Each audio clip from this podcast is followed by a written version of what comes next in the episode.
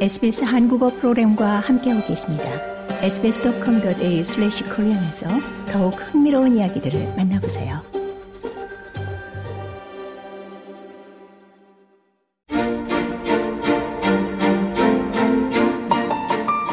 (2024년) 음력설을 맞아 한국의 전통 음악과 문화를 되새겨보는 특집 프로그램 진행하고 있습니다. 네, 오늘은 웨스턴 시드니 대학교의 초청으로 호주에 오고 또 주시드니 한국문화원이 함께했죠.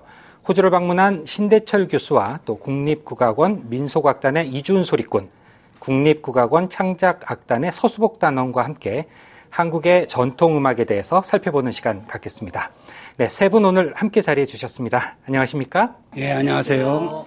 네, 먼저 세 분 호주에 오신 걸 환영하고요. 어, 먼저 한 분씩 우리 청취자 여러분들께 인사와 좀 본인 소개를 하는 시간을 가져볼까요? 예, 동포 여러분 안녕하십니까? 저는 한국학중앙연구원에서 교수로서 봉직하다가 정년 퇴임하고 현재는 한국학중앙연구원의 명예 교수의 직함을 가지고 있는 신대철이라고 합니다. 반갑습니다. 네, 안녕하세요. 저는 판소리를 하고 있는 사람이고요. 그 한국의 가장 오래된 그 음악 기관인 국립국악원의 민속악단에서 여러분들과 만나고 있습니다. 이주은이라고 합니다. 네, 안녕하세요. 국립국악원 창작악단에서 타악기를 연주하고 있는 서수복입니다.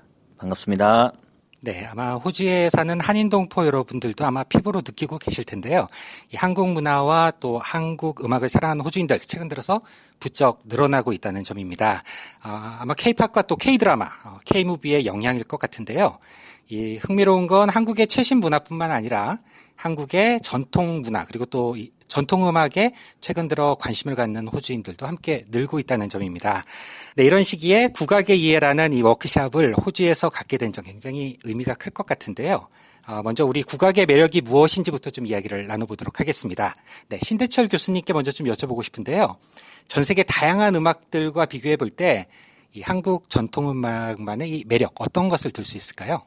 예, 먼저 이 동북아의 한국, 중국, 일본의 전통 음악을 비교할 때 중국과 일본에는 이박과 사박 계통의 음악이 많습니다. 그런데 한국에는 삼박 계통의 음악이 굉장히 많습니다. 그래서 세계 음악학자들에게 왜 한국에만 그렇게 삼박 계통의 음악이 많은지 하는 의문을 던져주기도 한 그런 특이한 특성을 가지고 있고요. 저희 한국 음악은 음악이 연주될 때 아주 아름다운 곡선을 만들고요. 장고와 북 같은 타악기로서 또 아름다운 음악적인 점을 만듭니다. 그래서 아름다운 곡선과 아름다운 타악기의 점, 그것이 잘 어울리는 음악입니다. 그리고 뭐 이야기하려면 굉장히 많습니다만 하나만 더 붙인다면 서양 음악이 화성학적으로 수직적인 음악을 만들어 간다면 우리는 소리를 중심으로 수평적으로 만들어 가면서 조금 전에 말씀드리는 곡성과 음악적인 점으로 아름다움을 만들어 나는 그런 아주 특이한 음악입니다. 어, 방금 신대철 교수님이 이 국악의 매력에 대해서 말씀을 해주셨는데요. 어, 이준 소리꾼의 생각도 또 궁금합니다. 어, 제가 인터뷰를 준비하면서 기사를 좀 찾아보니까 내용도 모르는 판소리를 뭐 5시간, 때로는 8시간 이렇게 감상하고 있다는 외국인들의 이야기도 있던데요. 어, 이준 소리꾼은 판소리가 가진 특별한 매력 무엇이라고 생각하시는지요? 여러분 아시겠지만 우리의 소리는요 관중과 함께 하는 거예요. 그 제가 소리를 하면은 언어를 몰라도 아 슬픈 대목인가 싶으면은 사람들이 함께 저처럼 똑같이 팔자 눈썹을 하고 있고요. 또 제가 막 흥겨워하면은 같이 막 입 벌리고 쳐다보고 박수를 고칠 것처럼 저에게 막 다가올 것처럼 한단 말이에요. 어, 좀 전에 공연도 보셨지만 아리랑도 보십시오. 그 짧은 그 그, 그 선율이 계속 반복되니까 여러분들이 떼창을 하시잖아요. 그리고 제가 일어나세요 하니까 일어나서 같이 춤도 추고 바로 그것이 우리 한국 음악의 매력입니다. 그 판소리의 매력이기도 하고요. 전 너무 좋아요. 우리 소리를 제가 이렇게 열심히 해서 각 나라를 돌아다니면서 우리 동포분들 그리고 음악을 사랑하는 모든 분들을 만난다는 것 자체가 저에게는 큰 축복인 것 같습니다. 판소리의 매력에 대해서 좀 이야기를 들어봤고요. 이번에는 이 한국의 전통 타악기죠. 장구의 매력에 대해서 좀 이야기를 들어볼 텐데요. 아마 음악에 대해서 잘 모르는 사람들이 장구 연주를 듣고 있으면 막 심장이 뛰고 굉장히 역동적이라서 신이 난다 이런 이야기를 하는 사람이 좀 굉장히 많은 것 같아요. 한국의 전통 타악기죠. 이 장구의 매력 좀 무엇이라고 생각하시는지요? 네, 조금 전에 신대철 교수님께서 먼저 말씀을 하셨지만 그 전통 음악에는 삼박자 계통의 장단들이 상당히 많습니다. 네. 어, 이런 장단들이 사실 이렇게 세계적으로 알려지게 되고 한 거는 사실 어, 사물놀이의 역할이 아주 컸거든요. 네.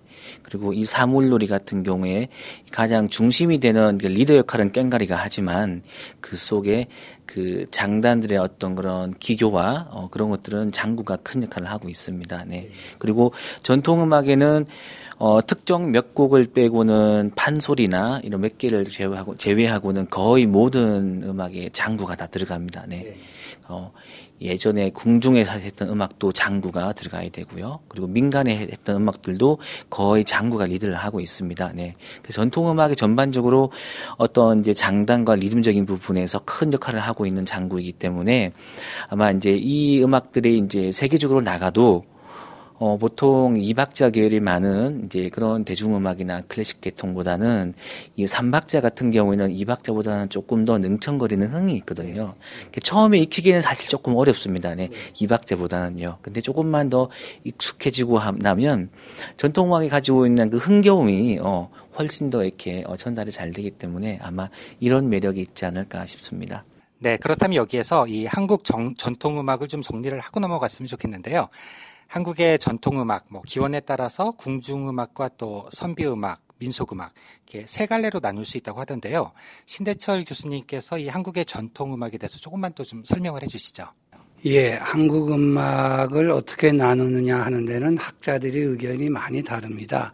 일반 국악개론에 나와 있는 분류 방법이 오늘 제가 나눈 방법과 다릅니다. 그래서 국악개론 책을 열심히 읽은 분들은 어, 오늘 시나무게 하는 이야기는 시험으로 보면 빵점 되겠네 할 수도 있겠어요. 그런데 저는 왜 그렇게 나누었냐면은 우리 음악이 에, 궁중에서 크게 연주됐고 즐겨졌고 그리고 대개 조선의 학자들은 책만 읽은 줄 아는데 중인 이상의 많은 배우분들이 음악을 굉장히 즐겼습니다. 그리고 검은고를 특히 즐겼고요. 때로는, 노, 때로는 노래를 즐겼고요. 그래서 때로는 자기네들끼리 악회를 만들어서 연주하고 노래하고 품평을 하기도 했습니다. 그래서 그런 음악을 전혀 무시할 수는 없죠. 그래서 궁중음악과 학자들의 음악, 선비음악 이렇게 나눠보았고 다음에 우리 같은 보통 사람들이 궁중 밖에서 혹은 선비 사회 밖에서 보통 사람들이 생활음악으로 즐겼던 많은 음악들이 있죠. 그래서 이렇게 나누어 보는 것이 우리가 한국 음악을 이해하는데 도움이 되지 않을까 생각을 합니다. 근데 간혹 제가 궁중음악, 선비음악, 이렇게 민속음악으로 이야기를 하면 저 양반은 신분을 계층적으로 나누려고 하는 거 아니냐 하고 잘못 이해를 하는 분이 계세요. 그런 거는 전혀 아니고 그 출발과 즐겼던 향유 계층이 어떠한가에 따라서 과거를 되돌아본다면 그렇게 세 가지로 나눠 볼 수 있다고 저는 생각하고 있죠. 그리고 중요한 거는 어, 민속음악에서 출발했지만 오늘 연주한 산조와 판소리 같은 음악은 이제는 사실 민속 음악이라고 부르기는 좀 뭐해요. 이건 아주 예술 음악이죠. 고도한 예술 음악. 그래서 혹시 여러분들 관심이 있으면 그렇게 한국 음악을 바라본다면 또 다른 이해의 방법을 갖출 수 있지 않을까 이렇게 한번 생각해 봅니다. 근데 한국 전통음악이 어떻게 호주를 비롯한 세계 이러저러한 나라에 많이 퍼지게 할까 굉장히 중요한 이야기인데요. 제가 한 10여 년 전에 아리랑 국제학술대회를 개최한 적이 있습니다. 제가 조직해가지고요. 아마 세계 최초로 아리랑에 관한 국제학술 대회였을 겁니다. 제가 뭐 조사해 보지는 않았지만은 그, 그렇게 신문 등등에서 이야기를 하더군요. 그래서 국악을 연구하는 학자들은 그런 국제 학술 대회라든지 혹은 국제적인 논문에 혹은 잡지에 한국 음악에 관한 것을 많이 기고를 해서 많은 외국의 학자들이 읽어준다면 학문적으로, 이론적으로 좋은 확장의 방법이 될 것이고요. 두 번째는 이와 같은 한국문화원이라든지 서울에 있는 국립국악원이라든지 혹은 혹은 문화체육 관광부 담당자들이 조금 더 전통문화 전통음악에 신경을 써 주셔서 국립구간의 좋은 연주단원들을 이렇게 해외에 곳곳에 파견해서 이런 좋은 음악회를 해설과 같이 한다면 그 해당 국가의 국민들이나 동포들이 한국 음악을 이해하는 데 굉장히 도움이 되고 그 도움은 결국은 한국 음악의 세계적인 확장에 조그만한 미끄럼이 되지 않을까 이렇게 생각을 합니다. 네, 아마 이번에 세 분이 이곳을 방문해 주셨기 때문에 호주에 있는 호주인들 그리고 호주 한인 동포 여러분들 또 국악에 대해서 한 걸음 더 가까이 갈 수 있는 기회가 되지 않았을까 분명히 좀 그런 생각이 들고요. 어, 이준 소리꾼의 이야기도 좀 듣고 싶은데요. 어, 러시아 피아니스트 이 빅토르 데미아노프와 음반을 내신 적이 있다고 제가 들었습니다. 이 판소리와 피아노의 조화라는 게 굉장히 좀 이색적이면서도 또 이 판소리와 타음악 장르의 조합이라는 점에서 큰 의미가 있지 않나 이런 생각이 드는데요. 이 같은 시도를 하신 이유가 있을까요?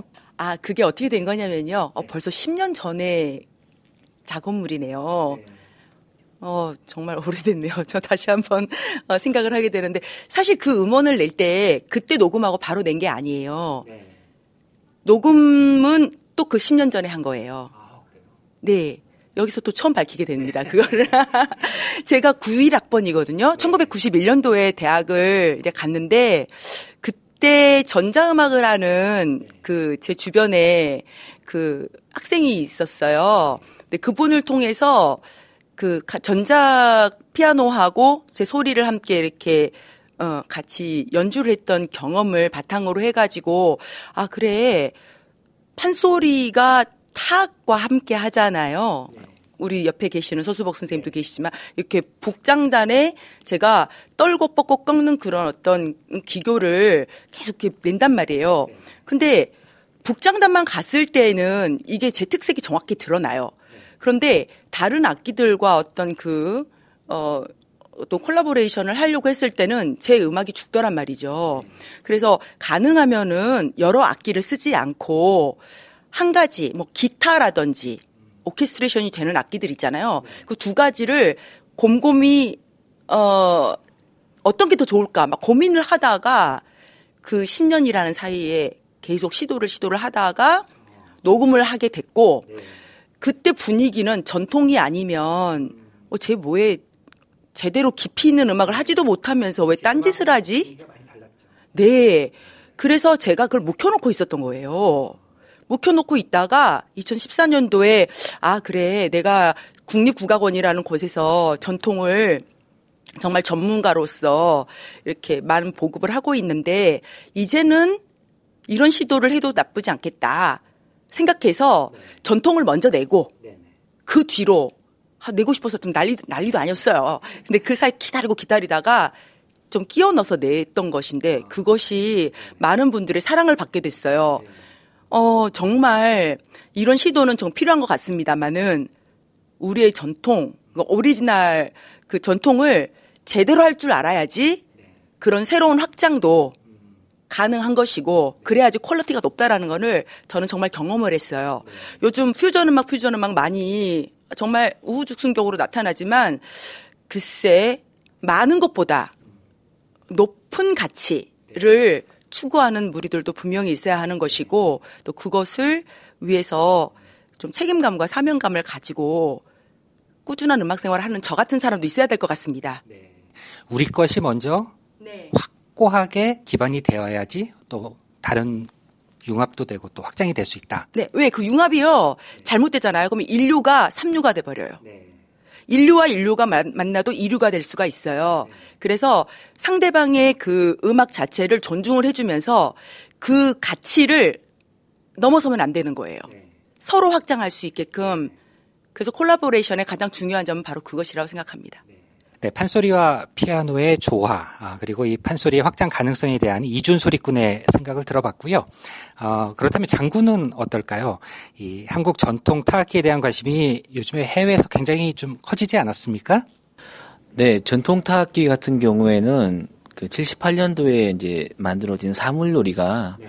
뭐 거의 한 30년 전부터 이제 꾸준히 해외적인 활동을 제일 많이 했죠. 네. 네. 그러면서 뭐 일본, 미국 그리고 뭐 저 독일, 유럽 쪽부터 해가지고 많은 이제 보급과 이제 그런 게 되어 있죠. 네. 네. 그리고 어 그런 많은 일반 단체도부터 해가지고 프로 연주 단체 그리고 사물들을 장시하신 뭐 김덕수 선생님, 이광수 선생님 이런 분들이 정말 오랜 시간 동안 해외에서 정말 많은 공연을 하시고 그리고 어떤 뭐 강습 또 어떤 그런 뭐 그런 어떤 교육을 통해 가지고 어 그냥 제 개인적인 생각이지만 국악기 중에 전통 음악 중에 제일 많은 어 그런 알림과 보급과 그런 게 되어 있는 분야가 이제 전통 음악 분야 중에 타악이고 그 중에 사물놀이이지 않을까라는 생각을 합니다. 네, 알겠습니다. 네, 판소리도 그렇고 장구도 그렇고 이 세계인이 그 아름다움을 인식하고 또 사랑하게 됐다는 것 정말 좀 반가운 소식인 것 같습니다. 아, 무엇보다 이 한국 전통 음악이 지닌 특유의 아름다움 바로 그 점 때문이 아닐까 싶은데요. 마지막으로 우리 신대철 교수님께서 어, 국악을 사랑하는 후배 혹은 우리 호주에 있는 한인 동포 여러분들께 좀 한 말씀을 부탁드려도 될까요? 예. 음악은 많은 사람들이 생각하기에 사람의 가슴을 울려주기에 가장 좋은 예술이라고 합니다. 저도 그렇게 생각합니다. 그런데 제가 청소년 시절에 보는 예, 제가 수업 시간에 배운 음악은 대부분 서양 음악이었어요. 서양 음악이 저의 가슴을 울려주었는데 그 가슴을 울려주는 정도가 제가 국악을 접하고 난 다음부터는 국악이 울려주는 정도가 훨씬 더 크더라고요. 네. 그리고 우리 동포 여러분들도 지금은 밖에서 이렇게 생활하시다 보면 여러 가지 문화적인 다름 등등 어려움이 있겠지만 우리 조국의 전통 문화를 생각하시고 특별히 사람의 가슴을 울려주는 아주 강하게 울려주는 우리 전통 음악을 생각하시면서 어렵겠지만 음반도 찾아보고 요즘에 유튜브도 보시면서 거기에 젖어들면은 음악 사랑하는 정신과 함께 민족 정신도 계속 유지하는 아름다운 그런 모습이 생겨나지 않을까 그렇게 생각합니다. 그래서 이곳에서 열심히 땀 흘리고 일하시면서도 그런 마음으로 조국 문화를 사랑하시고 또 음악을 사랑하신다면은 아주 좋은 효과가 있지 않을까 그렇게 생각합니다. 여러분 힘내세요. 네, 감사합니다. 네, 어, 지금까지 한국 전통 음악의 매력 그리고 이 국악의 확장 가능성에 대해서 함께 이야기를 나눠봤습니다. 네, 오늘 함께 해 주신 신대철 교수님 그리고 이준 소리꾼 서수복 단원님 감사합니다. 감사합니다. 감사합니다.